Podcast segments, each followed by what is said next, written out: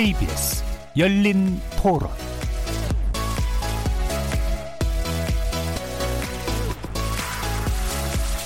안녕하십니까. KBS 열린 토론 정준희입니다.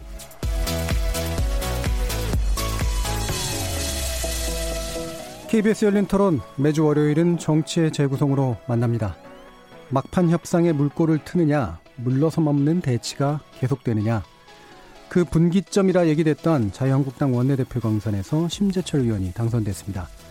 싸워본 사람이 싸울 줄 안다면서 강력한 대여 투쟁을 주장한 인물답게 당선 후 첫 일성은 예산안 추진 스톱해라. 4 플러스 1은 안 된다. 다시 협의하자였습니다. 일단 문희상 의장과 여야 3당 원내대표가 만나서 내일 예산안과 민생 법안을 처리하고 패스트트랙 법안은 정기국회 상정하지 않는 합의가 도출됐긴 했는데요. 한국당이 이 모든 합의의 전제라고 보이는 이 정기국회에서의 필리버스터 철회 결정을 유보한 또 상태이기 때문에 예산안 협상을 보고 결정하겠다는 의총 결과가 또 어, 주목되고 있습니다. 도무지 협상의 미학을 기대하기 어려운 국회 과연 한국당 신임 원내대표의 등장이 향후 전국에 미칠 영향은 무엇인지 정치의 재구성에서 짚어보겠습니다. KBS 열린 토론은 여러분들과 함께 만듭니다. 문자로 참여하실 분은 9730으로 의견 남겨주십시오. 단문은 50원, 장문은 100원에 정보 이용료가 붙습니다. KBS 모바일 콩, 트위터 계정 KBS 오픈을 통해서도 무료로 참여하실 수 있습니다. 청취자 여러분이 KBS 열린 토론의 주인공입니다. 날카로운 의견과 뜨거운 참여 기다리겠습니다. KBS 열린 토론 지금부터 출발하겠습니다. 살아 있습니다. 토론이 살아 있습니다. 살아있는 토론, KBS 열린 토론. 토론은 라디오가 진짜입니다. 진짜 토론, KBS 열린 토론. 협치는 너무 멀리 있고 대립만 남은 여의도 정치 여기서 새롭게 바꿔봅니다. 정치의 재구성 함께 해주실 네 분의 논객 소개하겠습니다. 먼저 김민석 전 민주원장 함께 하셨습니다. 안녕하십니까. 자, 그리고 이상일 전 새누리당 의원 나오셨습니다. 안녕하세요. 자, 드디어 호칭이 또 바뀌었습니다. 이제 예. 이준석 변혁 창당 준비 수석 부위원장 나오셨습니다. 네, 안녕하십니까. 그리고 김준우 변호사 모셨습니다. 네, 안녕하세요. 김준우 변호사입니다. 자, 이렇게 네 분과 함께하는 KBS 열린 토론 월요일 코너 정치의 재구성은 영상으로도 생중계되는데요. 유튜브 들어가셔서 KBS 일라디오 또는 KBS 열린 토론 검색하시면 지금 바로 저희들이 토론하는 모습 영상으로도 보실 수 있습니다. 구독 많이 눌러주시고요. 의견도 많이 부탁드립니다. 생방송 놓치신 분들을 위해서 나중에 팟캐스트 준비되어 있고요. 매일 새벽 1시에 재방송도 됩니다. 자, 이렇게 함께 할 방법까지 안내해 드렸고 정치의 재구성 본격적으로 시작해 보겠습니다.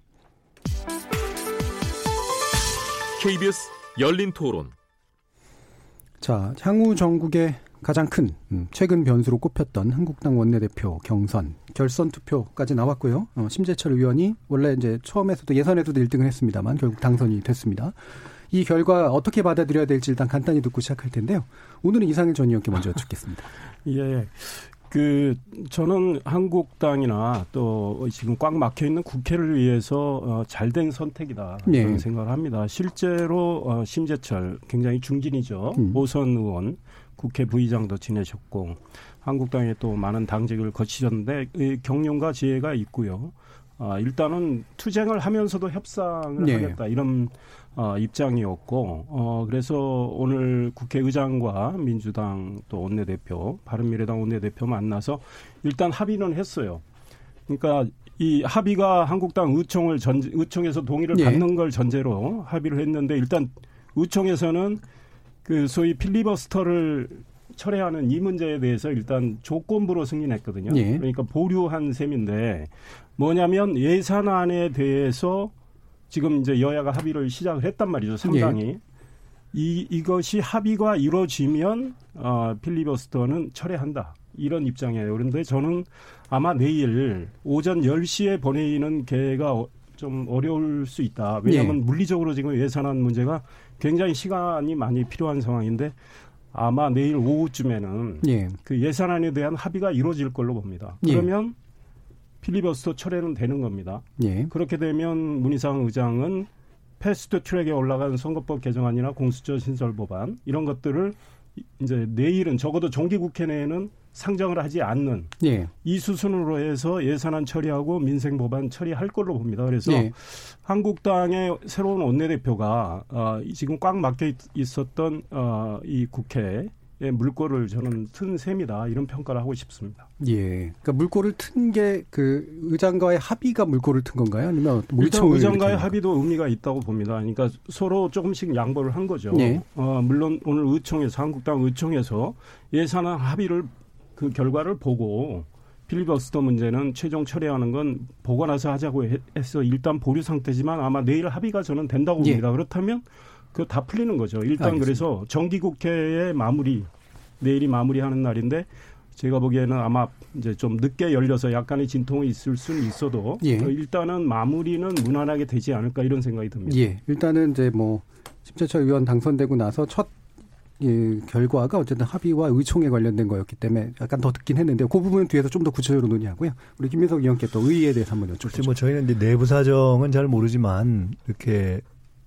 결과를 놓고 볼 때 어떤 함의가 있는 것인가 이것만 좀 생각을 해본다면 어쨌든 대부분의 예상이 틀린 거 아닙니까? 예. 지금 이제 황 대표가 미는 분들 중에 되는 거 아니냐 이렇게 했는데 음. 일단 그게 안 됐단 말이죠. 그러면 어떤 취지에서든 견제인데 음. 일종의 전략적 견제가 이루어진 것이 아닌가 하는 생각이 들고요. 예.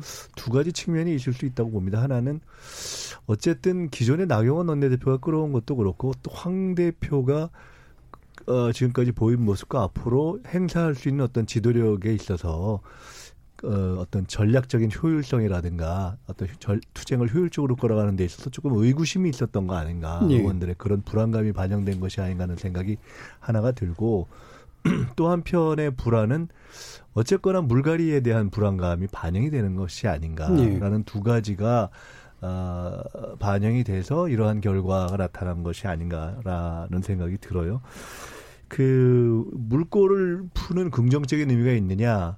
일단은 필리버스터를 어, 털고 또 예산 민생 법안을 처리하게 되면 일단 그런 의미는 있는 건데 예. 어찌 보면 사실은 그걸 안 할 수가 없는 거였잖아요. 음, 음. 워낙 이제 여론이 안 좋았기 때문에 그것을 불가피하게 하는 전환점으로서의 의미가 있는데 그 이후에 패스트 트랙 법안 어, 이라든가 청문회 국면에서 원만하게 국회가 갈 것인가 그것까지를 아직 예측하기는 예. 좀 어려울 것 같아요. 그러니까 예. 심재철 대표, 원내대표의 스타일이나 여러 음. 가지를 음. 볼 때도 저는 오히려 그 후반 국면은 조금 더 음. 상당히 이제 거친 국회가 예. 있을 수도 있다는 점에서 아직 그것까지를 이제 낙관하기는 좀 어렵다. 음. 어, 라는 측면, 그러니까 그런 여러 가지를 이제 우리가 예측해 볼 수 있는 것 같습니다. 예, 일단 협상이 좀 더 잘 될 것이냐는 앞으로 더 두고 봐야 되고 외려 거칠 가능성도 꽤 있다라고 보신 거고 그 심재철 의원이 당선된 데는 전 이게 한 가지 궁금하더라고요. 그러니까 황 대표가 미는 쪽이 된 건 아닌 건 맞고 좀 강경한 쪽이 미는 쪽이 이제 된 건 또 맞는 것 같고 그다음에 말씀하신 것처럼 이제 향후 이제 공천 과정 이런 데서 안정성을 추구하시는 어떤 분위기가 반영되는 그런 것도 맞는 것 같은데 그러면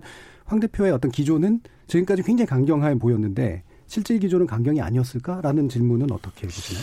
근데 황 대표나 사실 지금까지 나경원 원대표의 기조는 강경이다 아니다라고 볼 수 있는 게 아니라 네. 아주 전략적으로 정교하거나 효율적이지 못하고 좀 음. 덜컥덜컥 하는 것이 오히려 전 문제가 아니었는가 이런 생각이 들거든요. 음. 그러니까 실은 그렇게 되면은 이 국민들의 지지를 받으면서 효율적으로 끌어가는 데서 상당히 문제점을 보이는 것이고 예. 이제 뭐 나경원 원내대표의 경우에 이제 물러났으니까 뭐 굳이 그 얘기를 더 할 필요는 없지만 이렇게 언사의 화려함에 음. 비해서는 사실은 원내 전술을 그렇게 효율적으로 끌어갔다고 보긴 좀 어려운 거 아닙니까? 음. 어, 그런 점에 있어서 어, 모르긴 몰라도 의원들이 조금 더 예. 어, 국민의 의사를 감안하면서 원내 전술도 어, 스타일보다는 좀 정교한 실리를 추구하는 음. 아마 그런 기대가 좀 반영되지 않았을까 싶은데요. 음. 제가 그 지난주에 결국 합의할 가능성도 이야기를 했지 않습니까? 그러니까 이 강경 투쟁을 이 하는 것도 예. 합의를 배제하지 않는 상황에서 강경 투쟁을 해서 예. 위기를 고조시키고 그걸 통해서 어, 좀더 예. 어, 당 입장에서 얻으려고 하는 이런 일종의 전략도 있는 거거든요. 그래서 나경원 뭐 전 원내대표나 지금 한교안 대표도 그런 거를 염두에 좀 저는 두셨다고 봐요. 그런데 마침 이제 새 원내대표가 선출이 네. 됐고 일단은 어 예산안 처리는 그 필리버스터로 할 수도 없는 거고 또 한국당 입장에서 어 사실은 실리를 추구해야 되는 측면도 있거든요. 한국당의 네. 입장이 예산안에 또 반영이 돼야 되고 또 민주당 입장에서는 제일 야당을 배제한 채 처리를 한다면 그것도 그것대로 부담이고 예, 예. 또 민생 법안은 산적돼 있고 그러니까 일단 어 정기국회 지금 오늘 오늘이 지나갔고 내일 하루 남았는데 여야가 그래도 마지막에 역시 국민을 생각해서 합의점을 좀 도출해 보자 이런 것들이 이제 일치됐던 것들이 오늘의 결과가 아닌가 싶고 그런 예. 맥락에서 내일 역시 아마 저는 아, 적어도 예산안하고 민생법안은 무난히 처리될 거로 예상합니다. 예, 그러니까 강경투쟁 기조가 겉으로 나섰느냐 아니냐보다 어쨌든 황 대표에 대한 견제 측면들은 어쨌든 중요한 부분은 있는 것 같고요. 그 부분은 또 뒤에서 또 한번 얘기해 보겠습니다. 저는 그 예, 예. 음. 제, 가 예, 그냥 예, 먼저, 뭐, 먼저 하겠습니다. 예, 예. 그 그러니까 심재철, 김재원 두 분이 된 거는 저는 이제 그 패스트트랙 수사 음. 그리고 패스트트랙 그 법안 처리 두 개가 동시에 이제 걸려 있는 상황에서 약간 코너에 몰린 한국당 의원들이 생각하기에 예. 가장 절실한 사람이 누구냐 이 이 이이동이 국면을 돌파할 가장 절실한 사람 그리고 어떻게 보면 공천에서 좀 사라질 수 있을 만큼 절실한 사람 그러면서도 싸워본 좀 어, 돌파력을 보일 사람으로 좀 낙점을 했다라는 생각이 들고 예. 어, 작년 나경원 의원 됐을 때랑은 또 반대에게 이렇게 얘기하면 좀 조심스럽지만 나경원 의원만큼의 어떤 그 전국적 인지도나 후광 효과를 총선에서 발휘할 수 있을 만한 다른 경쟁 후보는 애시당초 네 팀 모두 좀 약했습니다. 예. 그런 상황이라면 원 내에 국한에서 누가 더 돌파를 할 것인가 어, 미친 듯한 어떤 퍼포먼스를 보여줄 사람이 누구냐 이거를 좀 원내에서 의원들이 선택을 했다는 생각이 들고요. 예. 근데 이제 지금 오늘 뭐 의총이 중간에 보류되고 뭐 이렇고 있습니다. 뭐 저는 사실 이 부분에 있어서 두 가지가 좀 이해가 안 가는데 하나는 음. 지난주에 나경원 의원이 원내대표 끝나기 전에 필리버스터 철회하고 예산안 합의하고 처리하고 선거법이랑 공수처법은 그 다음번에 처리하는 식으로 이제 가닥이 한번 잡혔는데 네. 그걸 물렸잖아요. 근데 음. 이제 물렸는데 며칠 있다 똑같거든요. 그럼 결국은 음. 예산안 수정 심의할 시간만 더 뒤로 밀리고 안 처리만 더 부실해지는데 그러면 사실 이건 한국당이 결국 이 수밖에 없었을 텐데 누가 음. 생각을 해도 그러면 나경원 의원 때 하지 이게 결국은 국민만 손해 보는 그런 선택 아니겠냐. 자당 안에서의 당리 당량에 빠져서 어, 국민이 손해 보는 판단이다. 이 첫 번째고 두 번째는 민주당이 오늘 합의하고 문희상 의장, 오신환 원내대표 등과 함께 합의한 이것도 저는 정말 이해가 안 가는데 하루 정기국회 남았는데 필리버스터 철회가 무슨 옵션이 되고 의미가 있는지 저는 도무지 모르겠거든요. 그냥 그거는 어 10일 전에였으면 좀 의미가 있고 뭔가 이제 서로 간에 양보에 될 수 있는데 그냥 어차피 내일 하루인데 거기서 필리버스터 철회 보류 뭐 이런 얘기를 하는 것 자체가 내일 그냥 그래서 예산안에 마음에 안 들면 직권 상정하면 그럼 뭐 필리버스터 하시고 그러면 그냥 그 다음에 바로 임시국회 열면 별로 효과적이진 않거든요. 근데 예. 민주당은 뭐 때문에 또 필리버스터 철회에 그렇게 또 이렇게 뭐 이렇게 좌거우면하고 주저하는지 저로서는 좀 이해가 안 간다 이런 음. 좀 말씀을 드리고 싶습니다. 알겠습니다. 이준석 수석 부위원장님. 사실 지난주 금요일에 이제 나경원 대표가 마지막 협상을 제시했을 때 그때 그 국회의장실에서 합의하고 그다음 에 바로 결렬됐을 때 그 counter partner로 선 오신환 원내대표가 같이 있었어가지고 기억하는데 사실 당내에서의 모인사의 그 추인에 대한 반대로 인해 가지고 이렇게 부결된 것으로 알고 있는데 저는 사실 그 국면이 지금까지 이어져 가지고 사실 나경원 원내대표에게 마무리할 기회마저 주어지지 않았던 것 그거 예. 자체는 한국당 내 내분 상황도 표현한 것 같다 이렇게 생각하고요.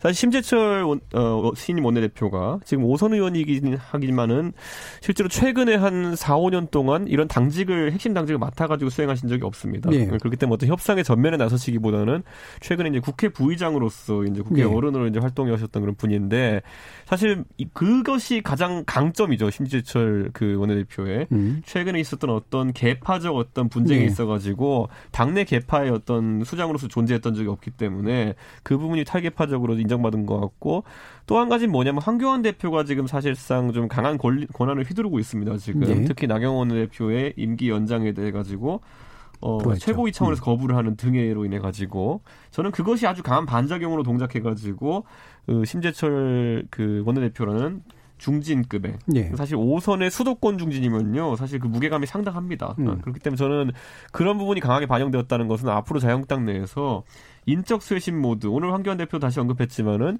그 본인이 단식할 때 50% 인적 쇄신안이 나온 것에 대해 가지고 그 이상도 할 수 있어야 된다는 취지로 이제 말을 했는데 저는 그런 부분에 대해 가지고 강한 반발이 예상되는 것이 사실 작년에도 이인영 원내대표가 이제 사실 원내대표로 당선될 때 많은 분들이 어 그 이인영 원내대표는 바로 이제 친문 직계라고 보기도 어려운 분이고 네. 그렇기 때문에 다른 분들이 이제 많은 분들이 김태년 의원이죠 그 당시 에 네. 지목했던 적이 있었는데 그때도 예상과 다른 결과가 나왔던 것이 결국 선거법 개정안이나 아니면 또다시 이제 물갈이론이라는 것이 대두되는 과정 속에서 거기에 부담을 느끼는 의원들이 적극적으로 밀어줬다는 해석이 있었는데 저는 이번에도 아마 그 심재철 의원을 몰아주는 상당한 표심은 음. 그런 쪽으로 작동하지 않았을까. 예. 왜냐하면 이게 제2 멸친이라고 보기에는 지금 황교안 대표가 지금 나가는 인적 쇄신의 방향이라는 것이 그 해당 의원들이 봤을 때는 사당과에 가까운 것이 아니냐라고 인식할 수 있는 부분이 있었다 저는 이렇게 예, 봅니다. 예. 그러니까 전반적으로 묶어보면 어쨌든 돌파력을 지닌 중진 의원이 해줄 수 있는 뭔가가 기대감을 만들었다. 방어력일 것 같습니다. 예. 뭐한 가지만 더 말씀드리면 예. 이제 김 변호사님이 왜 근데 이거 어차피 나경원 원내대표 후반에 할 수 있었는데 이렇게 됐지 음. 하는 이제 문제 제기를 하셨잖아요. 예, 넘어가죠. 예. 그것 과 아까 이상일 의원님께서 이제 심재철 의원 원내대표가 이제 대략 이런 방향으로 정리하자고 하고 의총에 들어갔는데 그에 대해서 일정한 반발이 예. 있었다. 음. 근데 그것이 꼭 뭐 나쁜 거라기보다는 오히려 자유한국당의 협상력에 힘을 실어주는 거라고 볼 수 있어서 내일 잘 될 거다. 음. 이제 이런 해석을 할 수가 있는데 예. 이제 그러나 이 현실을 놓고 볼 때 그 점에 조금은 더 주목해서 우리가 좀 예측하는데 참고해야 될 것은 어쨌든 저게 어느 정도의 구, 결국은 자유한국당 내부의 구조의 불안정성을 좀 반영하는 것이 아닌가라는 예. 생각이 들어요. 그러니까 음. 어, 어떤 그 결론을 내릴 때 그 현재 황교안 대표가 사실은 한편으로는 막 드라이브를 거는 것처럼 보는데 막상 까보니까 그렇게 확고하게 장악하고 있는 것 같지도 않고 예. 이제 이렇게 되면 그것이 갖는 문제는 그렇게 딱 안정이 안 되면은 결국은 지금과 같은 구조에서 하다가 강경론으로 나중에 갈 가능성이 굉장히 많거든요 경험적으로. 예. 이제 그 점 하나가 조금 우려가 된다. 음. 아, 지금 사실은 이제 심재철 어, 원내대표가 통상적으로 생각하는 유화적인 방향으로 끌기 위해서 아마 첫 그런 일정을 내지는 않았을 거예요. 음. 그러니까 어차피 아까 이 의원님 말씀하신 것처럼 워낙 여론이 안 좋은 부분은 일, 부 호텔에서 정리하고 예. 그 다음에 좀 강공으로 가자는 나름의 스탠스를 생각했을 텐데 음. 그에 대해서도 한번 일단은 가시적으로 제동이 걸리는 것을 보면 저는 이게 딱 어느 한쪽도 안정적인 어, 뭐황 대표 쪽도 그리고 뭐 심재철 원내대표도 꿈이 없는 분이 아니기 때문에 이렇게 가다 보면 결국은 상황이 어려워질 때 또 언제 이게 강경론이 과한 강경론이 득세할지 모른다는 사실은 우려를 좀 갖게 되는 건 사실입니다. 예. 근데 선거제도, 아, 그러니까 이 패스트트랙 국면 푸는 데까지는 요 리더십으로 갈 텐데 요 이번에 그 원내대표 표의 분석을 좀 하다 보면 황교안 리더십이 총선까지 갈 수 있을 것인가 말 것인가 혹은 이견을 갖고 있던 분들이 어 약간 균열의 가능성이 있네? 예를 들면 뭐 일부에서 얘기하는 뭐 한교안 대표님 불출마론 벌써 이렇게 얘기 나오는 거나 비대위론도 다시 오히려 뭐 구상을 해볼 여지들이나 상상력들을 줬다고 생각하죠. 근데 저는 이제 그런 것들이 실무화 되건 안 되건 그건 어떻게 보면 1월 달 이후에 어떤 정세가 아닐까 싶고 지금은 일단 어, 국민들 기준으로 볼 때도 빨리 좀 이 패스트 트랙 그 법안들이 어떻게 잘 처리되느냐가 뭐 먼저 우선순위긴 하겠죠. 네. 예. 그러면 요 부분으로 가서요. 이상일 의원이 보시기에 네. 네.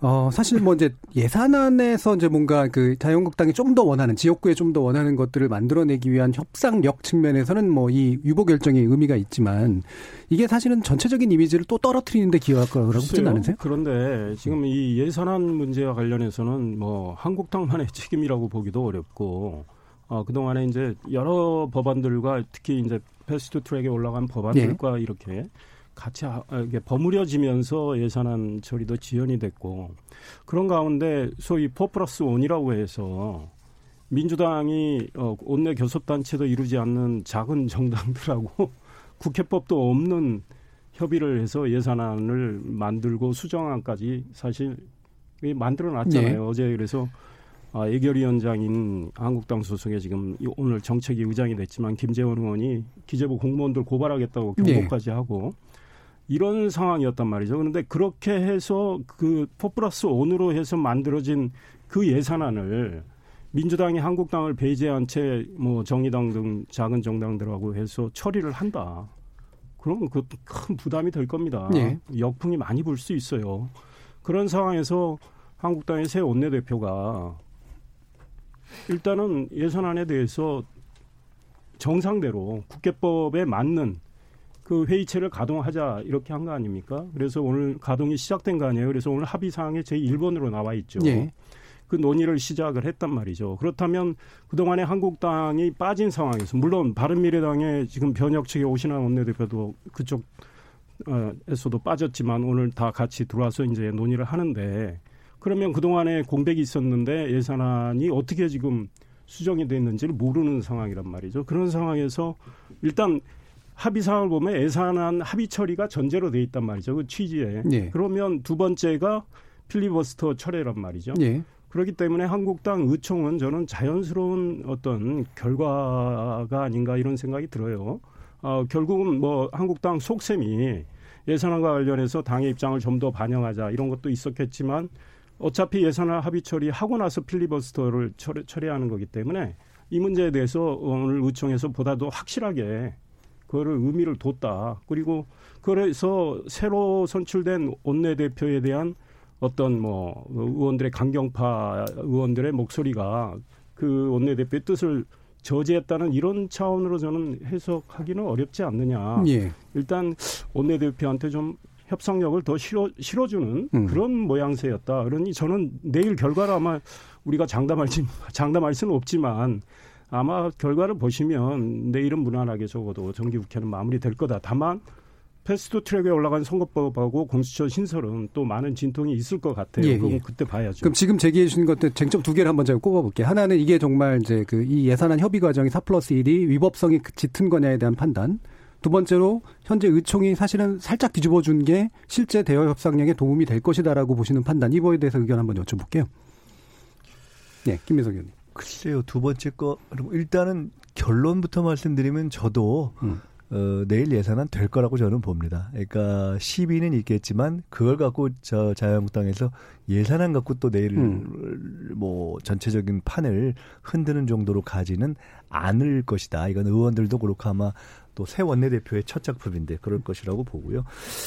그 법적인 걸 떠나서 사실은 예산안이 이제 늘 시한을 넘겨서 그리고 이 상당히 보기 안 좋은 어떤 모습을 쭉 가지면서 왔었기 때문에 네. 이것이 여야 합의 특히 뭐 제1야당이 참여한 가운데 그런 합의로 시한 내에 처리되는 것이 바람직하죠. 네. 저는 일단 그것이 좋다고 보고요. 그렇기 때문에 지금까지 뭐 누구의 책임을 떠나서 가령 자유한국당이 예산안 그 논의에 잘 참여하지 않았기 때문에 이렇게 될 수밖에 없었던 것이 아니냐라고 얘기할 수 있으나 그런 걸 떠나서 저는 다시 이렇게 논의하는 게 좋다고 봅니다. 네. 다만 그 이 과정에서 그4 플러스 1 문제에 대해서 제기하는데 그거를 뭐 법적으로 문제가 있다, 뭐 법적이 없는 걸 이렇게 했다라고까지 얘기할 일은 아닌 것 같아요. 음. 왜냐하면 어쨌든 뭐 예산안이라는 게 예결 특위에 회부한다. 어, 회부해서 처리한다라는 거 외에 다른 어떤 세부적인 규정이 있는 것이 아니고 예. 수정 동의안이라는 것도 뭐 의원들이 50명 이상 참여해서 하면 되는 것이고 또 이것도 지금 자유한국당과의 정상적인 논의가 안 되는 상황에서 막 그냥 손 놓고 있을 수는 없는 것 아닙니까? 그렇기 때문에 나머지의 정파들이 논의를 해온 것이고 또 지금 이미 이제 새로운 합의를 통해서 같이 논의하기로 했기 때문에 지금까지의 논의를 최대한으로 살리고 또 당장 내일 처리하려면 아무리 four plus one이 의미가 있냐 없냐 하더라도 어떻게 다 제로로 놓고 내일 통과를 시키겠어요? 그건 예. 이제 불가능한 얘기이기 때문에 이제는 그 그런 이해 위에서 처리를 해나가면 될 것 같다라는 생각을. 네, 김 저는 아까도 얘기했지만 이게 필리버스터가 하루짜리라서 아무 그 웹, 무기가 안 돼요. 그래서 음. 그냥 내일 처리된다고 저는 생각하거든요. 10일 전이거나 뭐 일주일 전이었으면 문제인데 자유한국당이 오히려 선명성을 내세우다가 스스로 예산안 심의에 적극적으로 관여할 수 있는 권리를 스스로 걷어 찬 것이다. 예. 그게 그동안 며칠을 끌어온 것이고 그게 혹시 행여 국민들에게 좀 피해가 간다거나 이러면 그건 자유한국당 의원들이 반성하거나 사, 국민들 앞에 사과할 문제라고 생각해서 뭐 큰 쟁점이 저는 사실 될 거라고 생각하지는 않습니다. 그래서 예.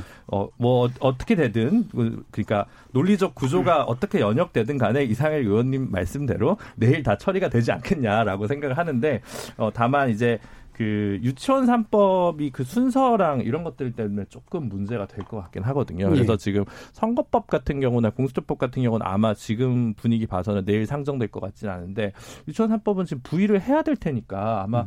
유치원 3법까지는 내일 통과될 수밖에 없지 않을까라고 보여지는데요. 네. 예. 그러니까 저는 이렇게 보는 거죠. 그 틀이 두 가지가 있죠. 보통 예결위에 간사들끼리 모여가지고 협의하는 틀이 하나 있을 텐데. 예. 자 그렇다면 이제 바른미래당이 문제됐던 것이 예결위 관사로 지상욱 의원이 있는데 지상욱 의원의 간사로서의 권한을 인정하지 않고 소위 말하는 당권파라는 사람들 협상에 넣기 위해 가지고 그걸 무시하고 만든 게 스포 플러스 원 조직입니다. 그렇기 때문에 저는 이거 자체가 앞으로 국회에서 교섭단체 위주로 흘러가는 틀 자체를 이제는 민주당이 자신들의 덩어리와 거기에 자신들이 협조하는 덩어리만 묶어가지고 예산을 처리하겠다는 시도를 한번 보여준 것이기 때문에 굉장히 안 좋은 선례를 나올 수밖에 없다 이런 생각을 하고 예를 들어 어떤 당이 불참하기로 간사가 결정하거나 원내대표가 결정하면은 그 예. 당이 통째 협상에 빠질 수 있겠죠. 예. 근데 그 당 내부에 또 분열을 획책하기 위해 가지고 민주당이 네가 따로 들어와라 이렇게 해서 전 원내대표들 들어오게 하고 이렇게 하는 거는 사실 근거가 없는 그런 형태의 협상인 건 맞고요. 그건 바른미래당의 현실에 관련된 거 그렇죠. 근데 예, 그 현실적으로 이포 플러스 원이라는 게 왜 생겼나를 따져보면 그거거든요. 음. 사실 선거법이나 이런 걸 엮어가지고 당권파가 소수이긴 하지만 그 당권파 입장을 반영해가지고 다수를 맞춰보려는 민주당의 예. 시도였기 때문에 저는 뭐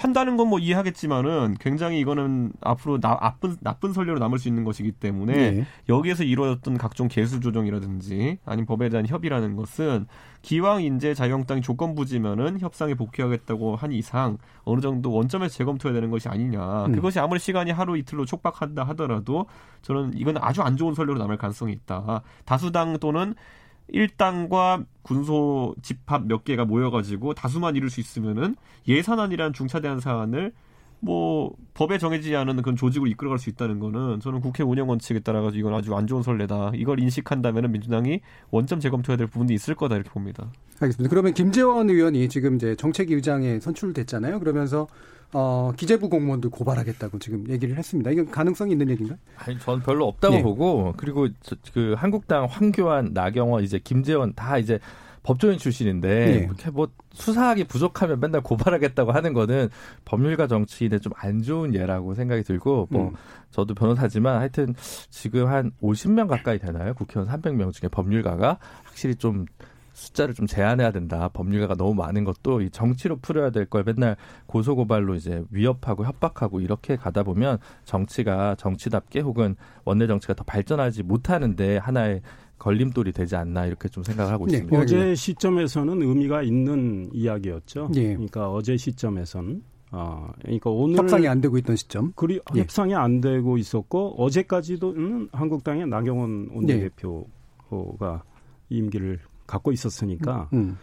어, 그러나 어제 시점에서 왜냐하면 이미 뭐 우리 이준석 아, 전 최고도 이야기하셨지만 포 플러스 원의 어떤 불법성 문제, 국회법 정신에 어긋나는 건 분명해요. 예. 그리고 예결위에서 예산안을 다루는 거 예. 아니겠습니까? 근데 예결위에 속해 있지 않은 분들이 또 했고 교섭단체 중심으로 국회법이 가동되게 돼 있는데 그 그것도 어긋났고 그러니까 어제 김재원 의원이 예결위원장으로서 이제 경고를 했던 거고요. 예. 오늘은 이제 정책위 의장이 됐고 어 예결위원장은 뭐 겸임을 하는데 오늘은 정상화가 된 겁니다. 일단. 음. 그래서 교섭단체에 속한 3당 간사들이 지금 예산안을 논의를 하고 있습니다. 그러니까 네. 소위 포 플러스 원에서 다뤄진 것도 뭐 논의가 지금 되고 있는 걸 알고 있어요. 그런데 이제 그거를 인정하는 문제에 대해서는 논란이 있어요. 그러니 네. 그건 민주당 안으로 집어넣고 논의를 하자는 게 한국당과 지금 바른미래당의 입장입니다. 그래서 아마 저는 그렇게 들어가서 할 수 있다고 보는데 아마 내일 제가 보기에 오전까지 합의는 쉽지 않을지 몰라요. 네. 그러나 뭐 오후 늦게까지라도 계속 논의를 해서 합의가 된다면 어, 어, 제 김재원 의원이 말한 그 고발 이야기는 네. 내일 합의된 시점에서는 불필요한 네, 이야기가 되겠죠. 네, 네. 이거는 한마디만 네. 말씀을 드리고 싶은데 이제 제가 아까 말씀드렸듯이 우리가 이제 예산을 시한 내 그리고 교섭단체 가 참여한 가운데 네. 원만하게 하는 것이 당연하게 좋은 거 아닙니까? 어, 그것을 부정하는 사람은 아무도 없고요. 다만 현재의 상황이 그것이 이제 진행 안 되는 상황에서 그럼 그 또한 어떻게 할 것인가 하는 고민 속에서 이제 진행된 것이고 예. 지금 이제 원만하게 다시 하기로 됐기 때문에 다만 아까 말씀하신 것처럼 어제의 시점에서 이제 김지현 의원이 정치 공격, 정치 공세로서 제기하는 것은 있을 수 있죠. 예.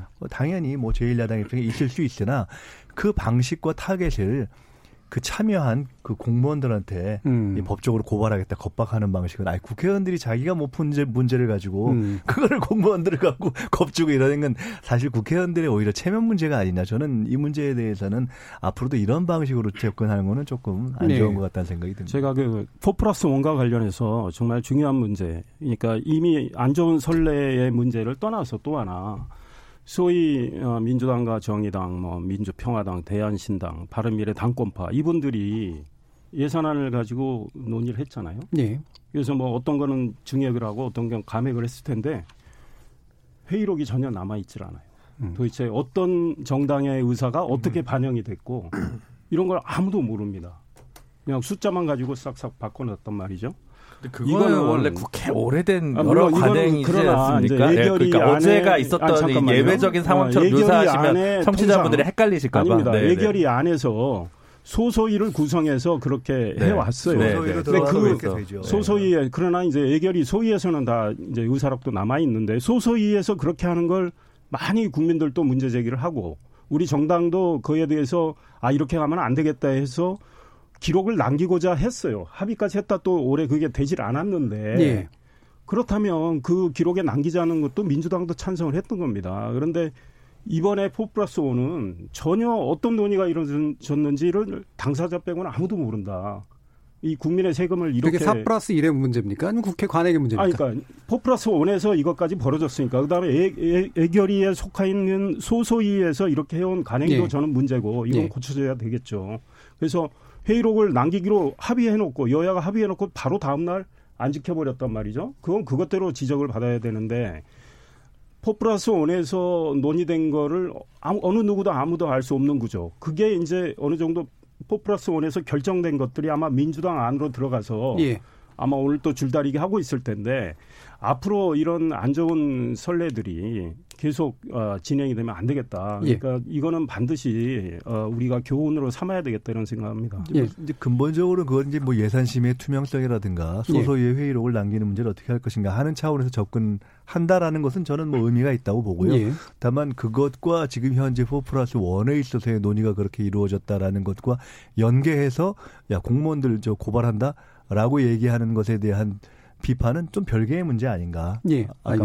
말씀드린 대로. 네, 그리고 또 이것도 한번 짚어보죠. 지금 어, 선거법 개정안에 관련해서 논의가 되는 것들이 이게 물론 정기국회 선을 하나 넘어야 되지만 또 임시국회로 당연히 이제 연결되면서 필리버스터 문제하고 엮일 텐데 지금 대충 이제 그 이 협의체가 논의된 개정안은 250대 50.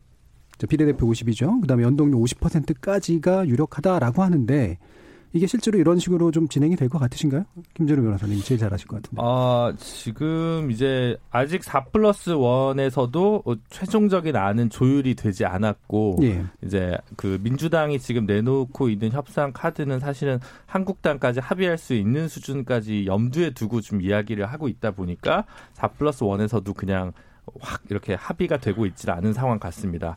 어, 지금 쟁점은 250 10석의 비, 지역구 그리고 50석의 비례대표 그러니까 현행 그 공직선거법에 비하면 이제 3석 정도 비례가 늘어나는 건데 예. 사실 지난 그 19대랑 비교하면 19대 때도 54석 정도였어요 비례가. 음. 근데 지금 47석이거든요. 그러니까 음. 뭐 그렇게 대단하게 비례 대표가 늘어난 건 아닙니다. 근데 준 연동형으로 해서 연동률을 50% 한다는 게 이제 개혁이라고 부를 수 있는 포인트인데 예. 다만 현재 민주당은 그 연동률 50%가 적용되는 의석의 상한도 50석 중에 25석만 하자.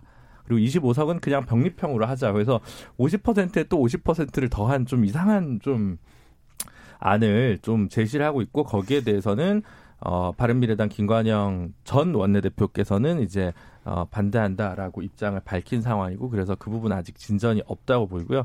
그 외 기타의 어, 좀 부수적인 쟁점으로 석패율 제도, 석패율 제도를 계속 둘 거냐 말 거냐 그리고 석패율 제도를 둔다면 패스트트랙 원안에는 권역별로 하기로 되어 있는데 어차피 75석에서 50석으로 비례 의석이 준 상황이라면 이걸 그냥 전국 단위로 하는 것이 좀더 어, 타당하지 않겠냐 뭐 이런 정도가 의론되고 있는 상황인 것 같고 아직 확고하게 뭐 결론이 난 것 같지는 않습니다. 네. 그러면 이준석 부위원장께서 보시기에는 음. 예, 이 부분 요즘 관심 안 두시나요? 근데 뭐 저희가 봤을 때는 선거법이라는 것이 아까 음. 포프로스에서 어떻게 밀실에서 논의되는지 과정을 알 수도 없고 저희가 예. 알 방법이 없죠. 근데 그 상황에서 결국에는 패스트트랙 원안이라는 것에 올라와 가지고 지금 이 시간까지 원안으로 살아 있는 안에 비해 가지고 아까 김준일 변호사가 열거했지만은 예를 들어 의석수 같은 경우는 75석에서 50석으로 조정되는 것 같고 그거에 더해 가지고 연동 의석의 상한선을 25석으로 그 절반으로 정한다는 것은 처음 듣는 얘기고 음. 그리고 그 다음에 이제 권역별로 할 것이냐 석패율제로 할 것이냐 이런 제도적인 부분은 아직까지도 확답이 안 나온 것 같고 저는 그렇다면 계속 지적한 얘기지만은 이 확정되지 않은 선거법을 가지고 빠르면 일주일 내, 더 걸리면 한 2주일 내에 이걸 처리하겠다는 것이 포프로스온 협의체의 의도 아니겠습니까? 저는 늘상 주장했던 것처럼 패스트트랙에 올려놓은 원안과 지금 수정안은 닮아 있는 점이 거의 하나도 없습니다. 연동형이라는 이름이 들어가 있다는 거 외에는 거기다가 두 번째로는 우리가 하다못해 대통령제냐 아니면은 내각제냐 이런 걸 정하려 그러면은 기본적으로 국민들에게 수기의 기간을 줘야 되는 것이거든요.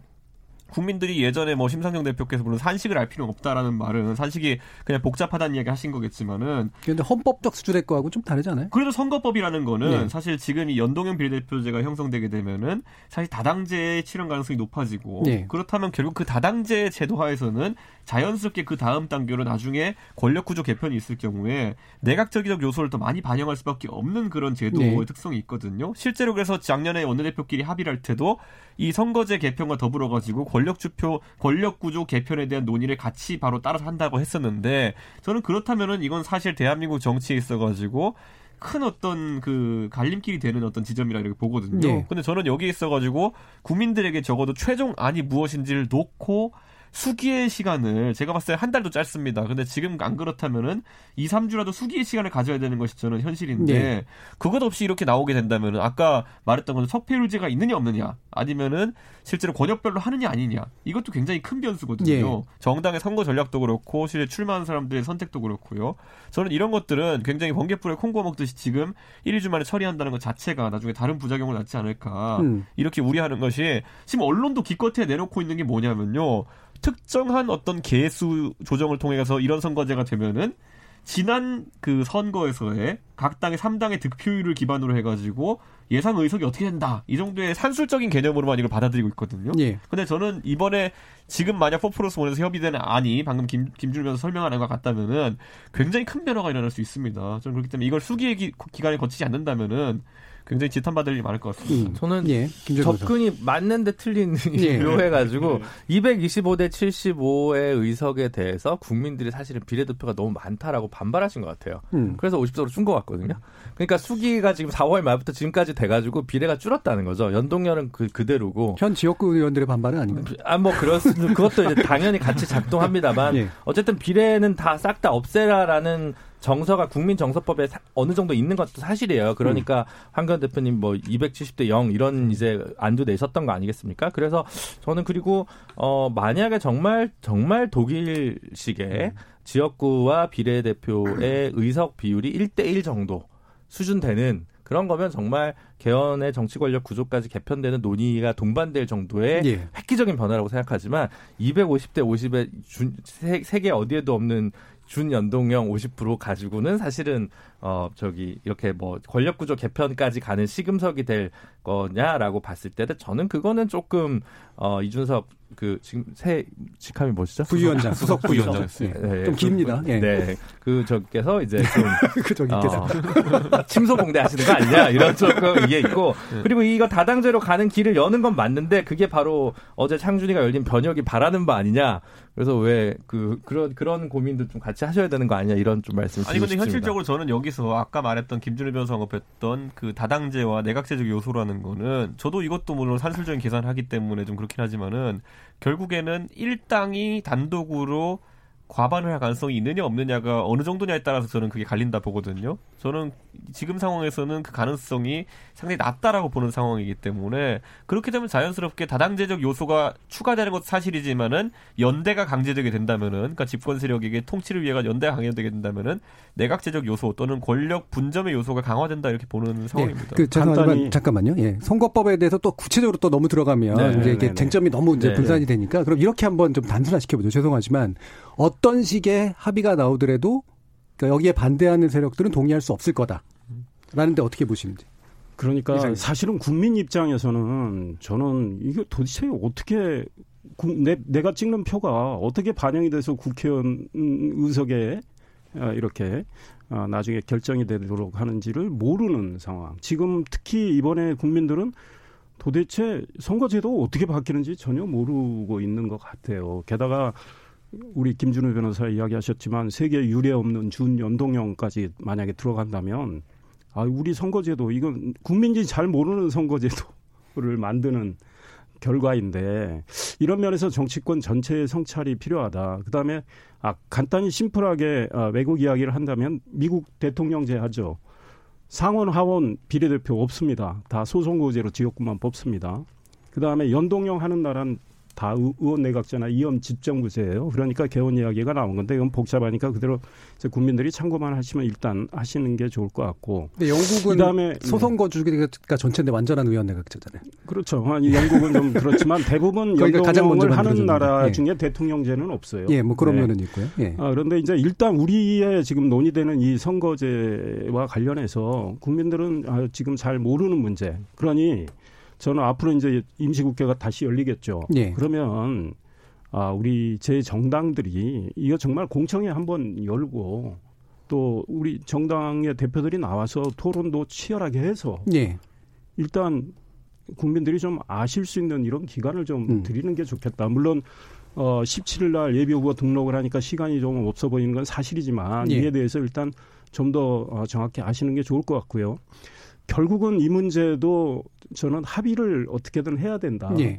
저는 합의될 가능성이 커졌다고 봅니다. 왜요? 예. 아, 뭐 진통이 있겠지만 음. 만약에 민주당 입장에서도 지금 이해찬 대표도 계속 합의는 강조하고 있어요. 예. 어, 그런데 한국당도 어, 원내대표단이 바뀌었고 해서 한국당 입장에서도 어, 한국당을 배제한 채 한국당한테 아주 불리한 선거법 개정안이 일방적으로 처리될 수가 있어요. 물론 한국당이 필리버스터 할 수 있죠. 그러나 필리버스터를 무한정으로 할 수는 없는 거거든요. 네. 어, 그 다음에 제가 보기엔 필리버스터보다 더 효과적인 소위 저지 수단이라면 오히려 수정안을 내는 게더 네. 낫겠다. 필리버스터 하면 저 일정 임시회를 쪼개기 한단 말이죠. 예, 예. 임시회를 하루만 딱 연다. 그럼 하루밖에 필리버스터 못 하잖아요. 그럼 예. 다음에 열면 어, 처리해야 되니까. 그러면 수정안을 내서 저지하는 게 맞죠. 네. 수정안을 무제한으로 낸다면 민주당도 합의 합의해야 되겠죠. 그래서 그러니까 요약할게요. 이제 그러니까, 합의 합의한다면 저는 어떻게 되느냐? 지금 현실적으로 250대 50왜 지금 호남에 있는 의원들이 의석수 줄이는 걸 절대 반대하니까 네. 결국 호남 안 줄이는 걸로 지금 대충 합의가 된 것 같아요. 소위 포플러스 원에서 예. 포플러스 원을 국민이 아시기 쉽게 만든다면 저는 범 여건이라고 표현하고 싶어요. 네, 짧게 해주시면. 어, 네. 그래서 어 지역은 세 개밖에 안 줄이는 거죠. 그다음 비례는 세 개 늘리는 거고 이거를 하기 위해서 지난 거의 1년 가량 동안 네. 뭐 1년 안 됐지만 이 난리를 쳐왔는데 좋아요. 그러면 이제 비례 50석을 준 연동형을 하는데 정의당이나 작은 정당들은 50석의 전체를 50% 반영하는 준 연동형을 하자는 거고. 그러니까 너무 자세한 설명 이제는 네, 필요 없을 것 같고요. 민주당은 예. 그거 절반만 50% 적용하자는 거고 예. 한국당은 그 50석의 연동형 준 연동형을 20%만 반영하자는 예. 거예요. 그러니까 제가 보기에는 그 정도면 합의가 가능하다. 합의 가능성이 있어요. 예. 그러니까 굉장한 진통이 있겠지만 저는 합의 처리되리라고 보는데 그 예. 과정에 대해서 제 정당들이 정말 국민들께 정말 소상히 설명하고 소위 말해서 부족했던 점 사과할 건 네. 사과하고 이런 과정이 있었으면 좋겠다. 합의 가능성은 의외로 있다. 대신 사후라도 뭔가 동의를 구해야 된다 이런 말씀. 예, 김민성 의원. 근데 이제 앞으로 논의 충분히 하자 그러면 국민들이 너네 그동안 뭐 했니 이러실 수도 있을 것 같아요. 그리고 일단 어 12월 17일 날 예비 후보 등록하는데 이게 선거의 룰을 충분히 논의한다는 것도 중요하지만 선거의 룰을 선거를 치룰 수 있게 맞춰줘야 네. 된다는 것 또한 굉장히 중요한 책무이기 때문에 어, 여러 평가가 있을 수 있지만 연동형 비례대표제라는 그 취지를 도입한다는 것에 첫 번째 의의가 있는 거고요. 예. 그 225대 75냐, 250대 52냐는 현실적으로 아까 우리 김 변호사께서는 그 비례대표 숫자가 너무 많다라는 국민적 의견이 있는 거 아니냐라고 말씀하셨지만 오히려 이 법안을 통과시키는 데 있어서의 지역구를 줄이기 어려운 그런 예. 현실이 반영된 거죠. 예. 어 그리고 의석수를 계속 늘리자고 오히려 이제 여러 정파에서 얘기했지만 민주당도 그렇고 국민적 의견이 의석수 늘리기 어렵다는 거 아닙니까? 예. 그것에 기초해서 전체 프레임을 짠 것이고 아까 왜 이렇게 합의도 안 된 걸 하느냐 했지만 합의하려면 할 수 있었지만 자유한국당도 있고 충분히 최종적인 합의의 선을 열어놓기 위해서 오늘까지 온 예. 것이 아닙니까? 그렇기 예. 때문에 저는 전체의 틀을 이 정도 하는 데서 첫 걸음으로 보고 실험하고 또 그 뒤에 결국은 조금씩 보완해가는 길로 예. 갈 수밖에 없다. 알겠습니다. 자, 그럼 시간이 많이 갔기 때문에 요거 하나만 이제 전반기에서 토론 정리하고 갔으면 좋겠습니다. 지금 추미애 법무부 장관 후보자 결국 이제 됐잖아요. 어, 어떻게들 전망을 하시는지요? 네. 좀 절친하신 김민석 전 절친하신 얘기하시면 좋을 것 같습니다. 글쎄요, 뭐, 저, 당위적으로 말씀드리자면, 어, 빨리 잘, 어, 인사청문회를 해서, 어, 통과되고, 그렇게 해서 국민들이 관심을 갖고 있는 이 검찰 개혁과, 네. 그 다음에 지금 수장이 비어서 오랫동안 이 공백이었던 법무행정이 빨리 안정화되는 것이 좋겠죠. 음. 어, 그, 굳이 다른 정치적 쟁점을 만들지 않는다면, 음. 어, 그 개인적으로나 또는 정책적인 어떤 역량에 있어서나 청문회 통과에 큰 문제는 없을 것이라고 저는 보고 있습니다. 네, 이상윤. 저는 아, 내년 총선을 앞둔 시점에 여당 중진 의원, 여당 대표를 지낸 분을 법무부 장관으로 임명한다는 지명한다는 자체가 저는 문제라고 봐요. 법무부 장관이나 행자부 장관 적어도 정당 소속이 아닌 분, 아, 뭐 물론 친여 성향을 가졌다 하더라도 그런 분들로 하는 게 사실은 어, 야당에 대한 예의고 국민에 대한 도리라고 생각하는데 대통령께서야 뭐 검찰 개혁을 명분으로 하지만 그게 뭐 검찰 장악인지 저는 개혁인지 계약인지 잘 모르겠습니다. 사실 계약에 가깝다고 저는 개인적으로 생각을 하는데 지금 대통령이 인사청문회에서 야당 반대로 청문 보고서 채택 안 돼도 청문 보고서 채택 요청 한 번 더 하고 그냥 임명 강행하면 되는 겁니다. 우리 현행 법상 이미 22명이 청문 보고서 채택 없이 아, 임명이 됐는데 그 수순을 그대로 밟으실 거다. 그러니까 국회는 어떻게 할 것 같아요? 후보자는 예. 결국은 장관이 되는 거죠. 국회는 야당은 저는 청문 보고서 채택 안 해줄 가능성이 크다고 봅니다. 예, 네. 알겠습니다. 김준호 변호사. 저는 뭐 두 분이 다 얘기하셔서 오히려 하나만 패스트트랙 지금 앞두고 오늘인가요? 어젠가 갑자기 검찰이 공경수사권 조정에 대해서 갑자기 쪽지 예산처럼 의견서를 국회에 냈다는 게 예. 지금 보도가 됐거든요.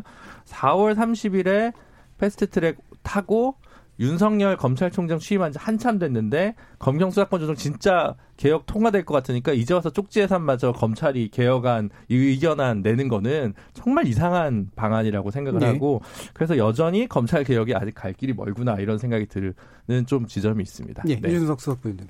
사실 뭐 추미애 그 만약 장관 후보자가 장관이 된다고 하면은 많은 분들이 우려하는 것이 사실 그 수식어가 붙었던 것이 조국보다 더 센 사람이라는 음. 수식어가 붙을 수밖에 없는데 과연 무엇을 할까라고 했을 때 검찰과의 전면전일 텐데 저는 최근에 논란이 되었던 것이 결국에 상설특검법에 따르면은 원래 지금까지 특검을 이제 국회에서 여야 합의로 이제 시작할 수 있었던 것이 특검이었는데 상설특검법에서는 국회나 아니면은 법무부 장관의 그런 어떤 판단에 따라 시작할 수 있게 되어 있어요. 예. 그런데 만약에 최근에 이제 언급되고 있는 여러 가지 정치적 사건이나 아니면 정권의 앞을 쓰는 사건들에 대해 가지고 민주당이 계속 특검 얘기를 하고 있거든요. 예. 그런데 그 특검이라는 것이 본인들이 임명한 검찰총장을 못 믿어서 특검하겠다는 것인데 만약 그 특검이 상설특검법에 의거해서 친여 성향 아까 이제 이상일 의원님 언급하셨던 여당 소속의 그 법무부 장관이 그 계속 발동하는 특검이라고 한다면은 사실상 공수처와 비슷한 역할을 할 수 있기 때문에 저는 견제가 필요하다는 이야기가 나올 수 있다. 그래서 저는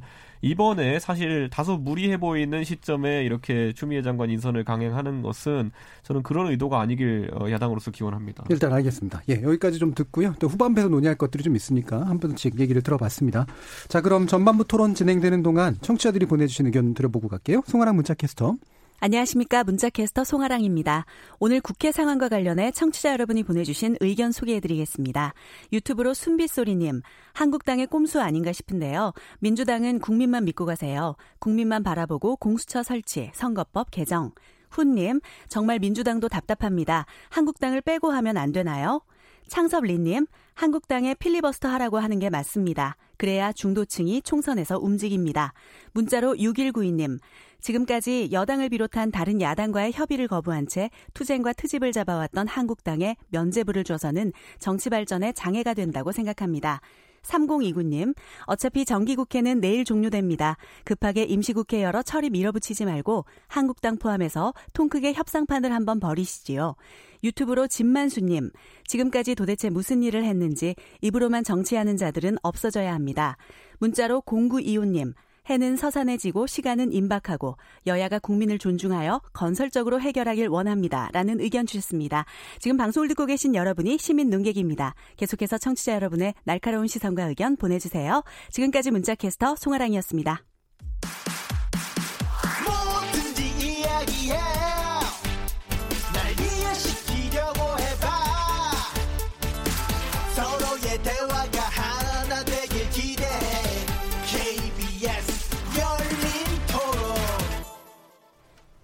예, KBS 열린 토론 월요일 코너 정치의 재구성 이상일 전 의원, 김민석 전 민주연구원장, 김준우 변호사, 그리고 이준석 변혁 창당준비위원회 수석부위원장 네 분과 함께 하고 있습니다.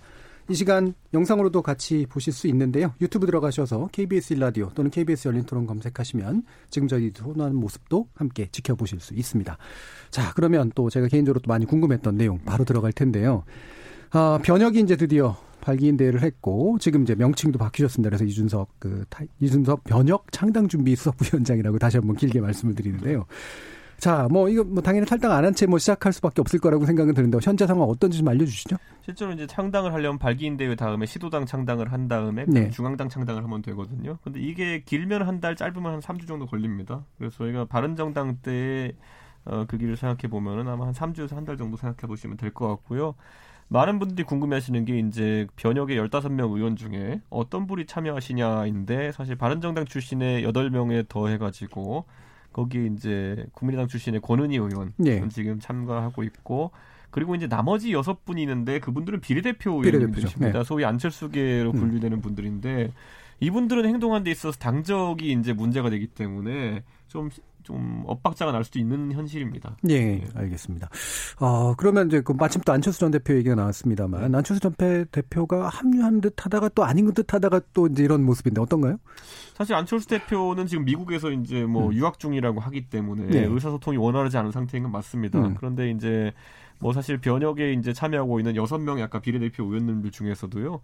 그 안철수 대표와 긴밀하게 이제 행보를 같이 하겠다 하는 분도 있고 또 그렇지 않은 분도 있기 때문에 저는 여섯 명 전체가 될지 아니면 일부는 다른 뭐 행보를 하실 분이 있을지 모르겠지만은 뭐 가깝지 않은 미래에 대한 판단이 있을 것이다 이렇게 보고요. 만약에 안철수 대표가 이제 변혁에 참여하는 것이 아니라 새로운 어떤 행보를 하겠다 판단한다고 네. 하면은 그 입장도 제 생각에 12월 중으로는 밝히지 않을까 음. 이런 생각을 합니다. 어쨌든 네. 윤곽은 드러날 것이다라고 보는 예, 뭐 사실 네. 그 때를 지나면 많은 사람들이 아예 판단을 할 겁니다. 안철수 음. 대표가 이번 총선에서는 어떤 역할을 할 생각이 아니라고 없... 판단할 거기 때문에 저는 가타부타 판단을 내릴 걸로 보입니다. 예, 지나가는 얘기인데 원래 안철수 대표랑 우리 이준석 수석 부위원장님이랑 예. 지역구가 겹치죠? 예, 네, 그렇습니다. 네. 네. 교통정리가 필요한 공천 심사가 힘들겠네요. 어차피 그 김준호 변호사가 좋아하시는 선거법 개혁에 따르면 저희 지역구가 없어집니다. 아하. 네, 무원 가불병이 가불로 개편됩니다. 아, 니 그래도 이제 지역구 정리는 하, 해주셔야 돼. 아 물론 이제 안철수 대표님 오시면 뭐 네. 세종이든 종로든 뭐 어디든 나가시겠죠. 네, 그렇긴 할 텐데. 왜 남을 글로 몰아냅니까? 아 이준석 팀을 살려주는 건데 지금. 아, 예. 방송에서 이기면 됩니다. 아, 네, 네. 그 저기 저는 예전에도 우리 방송에서 그런 얘기 했는데 저는 여전히 그 유승민 의원이 가지는 어 가능성은 있는데 저는 솔직히 얘기해서 안철수 의원이 가는 가능성은 별로 없다 이렇게 좀 네. 평가가 나뉘는 쪽이어서 음. 오히려 바른당을 좀 그냥 버텼으면 뭔가 좀 다른 그림들이 나왔을 텐데 색깔이 맞지 않는 합종 연행을 한 번 했다가 또 나오는 과정까지 너무 좀 열, 에너지를 많이 좀 소모한 것 같아서 음. 조금 우리 정치가 조금 더 보수도 더 다양해지고 진보도 더 다양해져야 되는데 거기서 좀 지체된 거 아닌가 보수의 혁신이 지체된 거 아닌가 그 한번 잘못된 선택 때문에 그런 사실 좀 평가가 좀 아쉽고요. 그래서 이번 출발은 조금 어 좀 바른당에서 약간 좌, 너무 이렇게 왔다리 갔다 했던 것보다는 좀 꾸준히 좀 한번 음. 새로운 가치를 좀 닦는 과정이 되었으면 좋겠다. 내년 총선 결과에 좀 1위 1비 하지 않고 쭉 가는 정당이 되면 좋지 않겠냐라는 좀 개인적인 바람이 네, 있어요. 애초부터 제가, 바른 정당의 실험을 계속했어야 되는데 못했으니까 네, 네. 지금이라도 계속 그 실험을 네, 해보기 바란다 이런 거죠. 사실 그 유승민 의원을 비롯한 바른 정당의 대부분은 그 실험을 계속하고자 하는 의지 강했고 음. 제가 요즘 입을 덮으면 맨날 하는 생각입니다. 음. 네. 입을 킥하고 계신가요? 킥은 아닙니다. 뭐. 네. 이상현 의원 보시기에 이게 보수 정치에서 어떤 의미가 있을 것 같아요? 아, 일단은 아, 새로운 당을 만들 수밖에 없는 과정 또 그런 고뇌 아, 충분히 저는 이해하고요. 아마 좀 간, 정치에 관심 있는 우리 국민들께서도 이해를 좀 하시리라고 생각합니다. 왜냐하면 지금 바른미래당 내부 사정, 지금 손학규 대표를 중심으로 한 그 당권파와 네. 전혀 지금 뭐 이 당의 미래 비전이나 네. 당의 어떤 정체성, 철학 이런 것들이 너무 차이가 나고 해서 음. 결국은 이제 딴살림 차릴 수밖에 없는 이런 상황. 다만 어, 어 1월에 아마 창당을 해서 새 출발할 텐데 이런 과정에서 저는 안철수 전 대표가 같이 뜻을 해주는 게 훨씬 어, 새로운 신당의 미래를 위해서는 낫다. 예. 어, 시너지가 나올 수 있다 이런 생각을 하는데 아 그분이 어떻게 판단하는지는 뭐 아직은 뭐 전혀 모르겠고요. 네. 그분 김준일 변호사 갈리네요. 네, 네. 저는 12월에 또, 또 아마 그분이 입장을 안 내실 네. 수도 있겠다. 음. 그러니까 결국은 먼저 신당이 출범을 할, 하는데 그때까지도 입장이 안 나올 수도 있겠다. 음. 그렇다면 어, 안철수계 비례대표 의원 여섯 분의 이 상당히 행보도 고민이 될 텐데 저는 손학규 대표가 음. 그분들 제명을 해줘서 의원직을 유지하고 그분들이 좀 자유롭게 뜻을 펴도록 하는 게 그거는 좋겠다 이런 생각인데 아마 국고보조 문제도 그렇죠. 있고 그게 잘안 될 것 같은데요. 예. 그래도 우리 정치의 어떤 아, 미덕 이런 예. 걸좀 보여줬으면 좋겠다. 그리고 이제 그 신당이 어, 출범을 해서 어, 정말 보수의 새로운 가치를 보여주고 또 어, 중도로까지 지평을 넓히는 이런 활동을 하기를 바라고요. 나아가서 저는 한국당에도 어, 어떤 변화에 충격을 줄 수 있다고 생각합니다. 그래서 예. 그렇게 줘서 서로 어, 쇄신과 변화의 일종의 좀 경쟁을 하다가 내년 총선을 앞두고 사실은 어, 좀 쇄신 변화의 그 어떤 틀 안에서 통합까지 하면 좀 낫지 않을까 이런 생각하는데 현실화 될 거냐 이럴 때는 좀 개인적으로는 좀 50% 미만으로 보여요 아직은 예. 그러나 또 어, 아주 어려운 것을 만들어 나가는 게 정치니까 어, 그런 과정을 좀 밟아 나갔으면 좋겠다 왜냐하면 신당이 어, 일단 유승민 어, 전 의원 중심으로 어, 출범을 하는데 어, 외연이 크게 확장이 안 되고 나서 내년 총선 결과가 나쁘다면 물론 나쁜 상황에서 다시 뭐 예. 정말 죽음의 계곡을 계속 더 넘길 수는 있겠지만 현실적으로 그러면 총선 결과가 나쁠 때 예컨대 뭐, 뭐 의석수가 많이 안 나오거나 할 때는 또 존립의 문제가 생기거든요. 예. 그래서 그런 멀리 좀 내다보고 어, 이 보수의 전체의 어떤 변화 쇄신, 그 다음에 어, 중도로까지 이 확장. 예.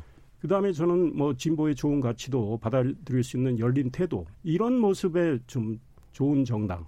이 하나 만들어졌으면 근데 예. 한국당과 통합된 상황까지 예. 가서 그렇다면 구성원들은 많이 바뀔 수도 있거든요.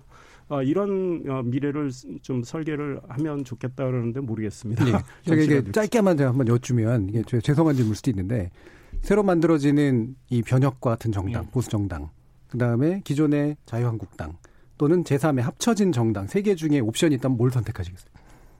저요. 네, 이상해서. 뭐 제3의 합쳐진 정당 그게 제일 낫다. 선호한다고 생각합니다. 알겠습니다. 개인적으로. 예. 네. 김민석이. 저는 하여간 우리나라가 저 박근혜 전 대통령 탄핵 이후에 늘 저는 이렇게 보면서 안타깝게 생각하고 또 말씀을 기회 있을 때마다 드렸는데 제대로 된 좀 참신한 네. 보수 정당이 하나 나와주는 것이 참 좋겠다. 음. 어, 그렇게 안 되는 것에 대한 안타까움을 갖고 있어서 어, 하여간 그런 방향으로 갔으면 좋겠다는 생각이 하나가 있고 이번에도 보니까 이제 자유한국당을 염두에 둬서 앞으로 전체가 헤쳐 모일 수 있다. 단 전제는 뭐다 이런 말씀을 하시는데 어, 현실 정치에 있어서 그런 게 뭐 갈 수 있죠. 그러나 음. 그거를 염두에 두고 이렇게 수순을 놔두는 어떤 정치공학적으로 네. 비치는 네. 그렇게는 안 갔으면 좋겠다. 음. 어, 그래서 정말 그 바람이 불어서 뭐 보수 정치를 막 확 흔들어서 다시 해쳐모여 한다면 모르겠지만 사실상 그리로 가기 위한 이렇게 수순으로 가는 이렇게 비치는 그런 창당은 아니었으면 좋겠다는 생각을 하고요. 음, 음. 그래서 어, 세상이 바뀌었기 때문에 작게라도 가치를 명확하게 하고 가면 어디서 바람이 불지 어떻게 하겠습니까? 예. 저는 그런 걸 좀 보고 싶고 음. 안철수 전 대표의 경우는 사실 잘 모르겠습니다. 잘 모르겠고 어 본인이 어, 기본적으로 대통령 후보에 다시 관심이 있는 분 아닙니까? 예. 근데 고민을 많이 하다가 이번 총선에서 어, 어떤 참여를 해서 뭔가 역할을 하는 것을 놓칠 가능성도 꽤 있는 거 아닌가 저는 개인적으로 그렇게 봅니다. 음. 저희는 근데 사실 이번에 시도하면서요. 아까 김준호 변호사가 바른정당 때 길고 곱게 가지 못했던 것에 저희도 반성하는 부분이 있어가지고 이번에는 좀 어, 말을 세게 하는 사람들이 앞에 섰습니다. 보면은 그 말은 뭐냐면은 지금 많은 분들이 통합에 대해 가지고 한쪽 예. 길을 열어놓고 가는 것에 대해 가지고 굉장히 또 부정적으로 보는 분들이 있는데 저희가 앞에 내세운 게 지금 하태경 창당준비위원장이거든요. 예. 사실 이분이 직설적으로 말을 하는 타입이고 실제로 이런 통합론이 있어가지고 상당히 강경한 부분을 갖고 있는 분이기 때문에 앞으로 그분에 대한 우려는 좀 부식될 것으로 보이고 예. 어 사실 보수 쪽에서 지금까지 이슈 파이팅을 하는 정당이 없었습니다. 음. 근데 최근에 하태경 의원 행보를 보신다면 뭐 롤, 뭐 게임판, 그리고 예. 휴대전화 네. 유통판, 뭐 이런 다 들어가서 이제 사실 약자의 목소리를 듣는 모습을 보여가면서 가고 있기 때문에 네. 바른정당 때와 비슷하면서 다른 모습이 나오지 않을까 이렇게 판단합니다. 예. 방금 또 하태경 의원 얘기해 주셔서요. 당 이름 공모하는데 1등한테 하태경, 유승민, 오신환 의원 등과 식사권인데 이게 좋은 상품권인가요? 굉장히 많이 응모가 오고요. 아 그래요? 예, 사실 제 이름도 넣을까 했는데 빼달라 그랬던 거. 저는 따로 뭐 하나 이벤트 할 게 있습니다. 예. 기대하시면 되고 그 사실 공모 제일 많이 들어오는 게 바른정당, 뭐 바른정당 Remastered, 바른정당 Reloaded 뭐 이런 거 많이 들어옵니다. 그런데 바른정 2 이것도 많이 들어오고요. 아 그래요? 네. 네. 역시 바른정당에 대한 미련이 많은가 보네요. 그거는 바른정당 계열 지지자들이 저희들이 약간 좀 충성도 높은 지지자들이 있는 건 맞고요. 예. 다만 이제 아까 말했듯이 그 김준호 변호사가 생각했던 것처럼 그때 시도가 나쁘진 않았는데 그 길을 곧게 가지 못했다라는 것에 대한 질책의 의미도 있어가지고 저희가 그건 겸허히 받아들고 있습니다. 실제로 지금 이제 20대 남성들의 호응들이 꽤 좋았었잖아요. 사실은 예, 그렇죠. 여러 가지 지지층 중에 지금 요 과정에도 있는 있어 보이는 그 연장선상에서 바른미래당이 각종 여론조사에서 20대 남성들이 굉장히 좋은 지지를 보냈었는데 예. 그 부분이 얼마나 이제 변화와 혁신으로 승계되고 옮겨올지 또는 음. 확장될지는 지켜봐야 될 것 같습니다. 음, 지금 20대 남성들이 태어났을 때 이제 꼬마 민주당이라는 게 있었어요. 예. 한분 한 분 되게 괜찮았는데. 했는데 예. 이제 그 결국은 결국 두 개로 쪼개져서 하나는 한쪽은 한나라당 재정구의원 뭐 조순 음. 시장 이런 분들은 한나라당으로 가시고 이제 노무현 전 대통령이나 뭐 이런 분들을 저기 그 민주당 쪽으로 오게 되는 네. 이제 그 과정이 있었는데 그게 사실은 대통령제 소선거구제 국가하에서 어떻게 작은 정치 실험들이 사실은 어, 뭐 민주노총 기반의 진보 정당이 아니면 사실 실상 불가능하거나 예. 일부 지역에 근거한 어, 지역 정당 수준의 것이 아니면 전국 정당이 좀 어려운 게 현실이었는데 그래서 저는 왜 우리 뭐 과정 때문에 그렇다고 얘기하시지만 연통형 비례대표제 그렇게 부정적이실 이유가 없는데 왜 그러실까 이런 생각을 좀 어, 개인적으로 좀 하고 음. 그 다음에 이제 뭐 시간이 많지 않으니까 개인적으로는 그래서 어차피 그 지금 가장 소구될 수 있는 담론, 소구될 수 있는 계층 그리고 이제 이 정당 실험의 좀 미래를 담보하기 위해서 뭐 저는 당명은 공정당이 제일 괜찮지 않을까. 공정당. 예, 그냥 세 글자 공정당. 예, 음, 뭐 식사권 갈지 모르 아, 응모해 보십시오. 예. 아니 저는 예. 지금 변혁이 좋은 것 같아요. 변혁 괜찮은 것 같아요. 약칭으로 변혁하고 좌파적이지 않나요? 변혁은 뭐 어, 지금 변해야 되니까 보수도. 음. 변혁 그다음에 국민과 함께 네. 뭐 이런 정도로 해서 약칭을 변혁으로 하고 저저 탈 것 같은데요. 네. 괜찮습니까? 이 안에서 나올 것 같아요. 그런데 정당 중에 변혁당이라고 있거든요. 응모를 해서 당첨된 분한테 뭐 이제 유승민, 뭐 하태경 이준석은 빠졌지만 이준석이 또낄 수도 있죠 나중에 예. 오신안에서 식사권 이거는 좀 아닌 것 같아요. 아니 그러니까 일종의 100만 원도 아, 있습니다. 그렇죠. 일종의 시혜를 베푸는 이런 예. 느낌. 그렇죠. 그거는 워렌 버핏 정도한테 맞는 건데. 제가 보기에는 일정도 못 맞출 것 그분을 같아요. 모셔가지고 네. 뭐 꽃다발도 드리면서 네. 아그 왜 그런 이름을 지어 주셨는지 음. 취지도 듣고 아그 입장을 좀 바꿔야 된다. 네, 우리가 음. 가야 할 길에 대한 그분의 견해도 듣고 예. 이런 뭐 토론하는 자리가 났지 뭐 식사권 하는 거는 이게 과거에도 이런 게 있었어요. 음. 어, 과거 다른 정당에서도 그러니까 좀 새로움을 추구하는 정당답지는 않다 이런 음. 또 제가 기자 출신이라 꼬집고 넘어갈 수밖에. 예. 아까 공정당 예. 말씀하시는데 사실 저도 공정당 생각해봤었거든요. 예. 그러니까 사람들이 생각하는 게 비슷한 거예요. 근데 예. 이제 뭐냐면 너무 보수라는 틀에 얽매이지 말고 새로운 가치 중심으로 생각했으면 예. 좋겠고 꼭 당짜 넣을 필요 있어요? 그것도 저는 사실 별 필요 없다고 봐요. 그러니까 뭐 젊은 보수라고 하든가 하여간 음. 뭔가 좀 이렇게 어, 틀을 깨고 좀 도전적인 이미지를 가지는 그런 정치 실험을 제 봤으면 좋겠다. 사실 정치가 제대로 되려면 우리나라는 예를 들어 민주당 같은 경우는 이 역사를 가지고 이름을 안 바꾸는 가령 그런 것으로서 한국 정치사에 의미가 있는 거 아닙니까? 예. 근데 이제 보수 정당이 그런 의미를 갖는 보수 정당이 존재는 현실적으로 없는 것이기 때문에 음. 새로운 실험을 한다면 조금 더 파격적인 실험을 해보기를 기대해 보게 되는 것 같습니다. 저희 예. 당면으로 당명으로 너무 요란한 거 하기 너무 싫어해가지고 저희 음. 사실 제가 지금 와서 밝힐 수 있는 거지만 바른정당 원래 이름 짓기 전에도 다수 의견은 보수당 하자였습니다. 깔끔하죠 보수당. 네, 보수당. 네. 그러니까 사실 그렇게 해서 올해 길게 가서 그 길을 쌓아보자라는 예. 생각이었는데 그 당시에 그래도 보수로 좁힐 필요는 없다 그래서 음. 바른정당이랑 했었는데 지금 와서 생각해 보면 보수당도 나쁘지 않았습니다. 예. 네, 그 보수당이라고 이름 걸었을 때. 예. 보수적 기존의 전통적 보수적 가치 플러스 뭔가를 또 담아내야 될 거 아니에요? 그럼 어떤 부분을 생각하세요? 사실 이제 저는 이런 생각을 하는 것이 이제 아까 공정이라는 단어를 말씀해 주셨는데 네. 우리 사회에서 경쟁이라는 단어가 굉장히 부정적인 어감으로 묘사되기 시작한 것이 한 20년 되었습니다. 네. 우리 사회는 경쟁과 함께 성장했음에 불구하고 음. 그 안에 불공정을 집어넣는 무리들 때문에 그렇게 했다 이렇게 보고요. 저는 공정과 경쟁이 새로운 키워드가 되지 않을까 하면서도 아주 고전적인 보수의 키워드 아닙니까? 음. 그래서 저는 그 부분을 살리는 방향으로 당을 운영하지 않을까 생각합니다. 음. 공정 경쟁이 되는 거네요. 그러면. 저희가 음. 예를 들어 바른정당 때도 했던 시도 중에 예를 저희는 당의 이제 청년 인재를 뽑을 때 토론 배틀 같은 걸 뽑았었거든요. 예. 그게 왜냐하면 경쟁을 해야 된다라는 생각을 기저에 깔고 있었기 때문에 뭐 예. 와가지고 무슨 권력자나 아니면 유명 정치인 뒤에 붙으면서 이렇게 소위 말하는 가방 들고 다니는 역할부터 하는 것이 아니라 실력을 경쟁하는 문화 이런 걸 하나 잡아 잡아보려고 합니다. 저희가. 음. 음. 그러니까 공정 경쟁 사실은 또 보수의 일부의 가치이기도 하잖아요. 제 책의 제목이기도 합니다. 또 깨알 같은 틈틈이 틈 틈이 이제 좀 돼가지고. 네. 자 그러면 사실은 이 부분이 지금 지금 변혁에만 있는 것이 아니라 사실은 나머지 소수 정당들도 마찬가지잖아요. 약간의 이념들이 좀 차이가 있을 뿐이지. 자, 이 부분에 대해서는 나머지 작은 정당들이 어떻게 움직일까에 대해서 뭐 간단히 의견 주시면 어떤 게 있을까요?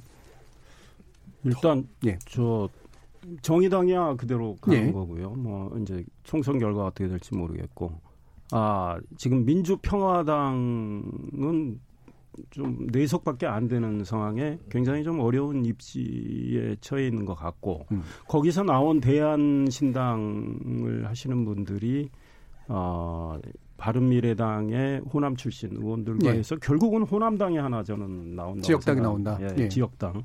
결국은 어, 출마하실 분들이 현역 뭐 호남 출신 의원들이 대부분이실 거고 물론 다른 지역의 후보를 내시겠지만 유의미한 득표를 하기는 어려운 상황에 네. 호남당이 나오는데 어, 결국은 준연동형을 염두에 둔 지금 이런 음. 그 소위 행보를 하시는 것 같아요. 그런데 어, 내년 총선의 성적표는 또 물음표. 네. 어, 그 다음에 이제 이미, 어, 변혁이 어, 신당 작업을 하고 있으니까 그 당이 있고, 안철수 전 대표는 합류하느냐 아니면 이번에는 그냥 지켜보는, 관망하느냐 이런 입장인 것 같아요. 예. 그런, 그런 상황이죠. 김준우 변호사는 짧게만 어, 코멘트 하시면. 아, 아, 소수당에서 좀 더 많이 하시잖아요. 속, 속을 모르겠더라고요. 어. 그 만나 뵈면 무슨 생각하는지 정확히는 솔직히 지금 좀 가늠이 좀안 돼. 분들이 있고 개별 플레이들이 많으셔가지고 예. 어떤 그림을 그리실지는 잘 모르겠는데 제가 볼 때는 어, 마지막까지 호남 정당에 대해서 별 미련을 안 보이실 분은 제가 볼 땐 정동영 대표님인 것 같다라는 음. 생각은 분명히 들고 예. 어, 나름 선거제도 개혁이라든가 아니면 뭐 소상공인들이랑 연합회랑 요즘 뭔가 같이 활동도 하시고 이래서 뭔가 좀 기존의 진보 정당과는 결이 다르지만 좀 그런 실험을 계속 일단은 돌파해 보시려는 의지가 좀 강하신 음. 것 같다. 뭐 그 정도만 리, 리포트 차원 예. 네, 리포트 차원에서 알겠습니다. KBS 열린 토론 월요일 코너 정치의 재구성 이 정도로 이제 마무리할 텐데요. 오늘 토론 함께해 주신 김민석 전 민주연구원장, 이상일 전 새누리당 의원, 이준석 변혁 창당준비 수석부위원장 그리고 김준우 변호사 네 분 모두 수고하셨습니다. 감사합니다. 감사합니다. 감사합니다. 저는 내일 저녁 7시 20분에 다시 찾아뵙겠습니다. 지금까지 KBS 열린 토론 정준희였습니다.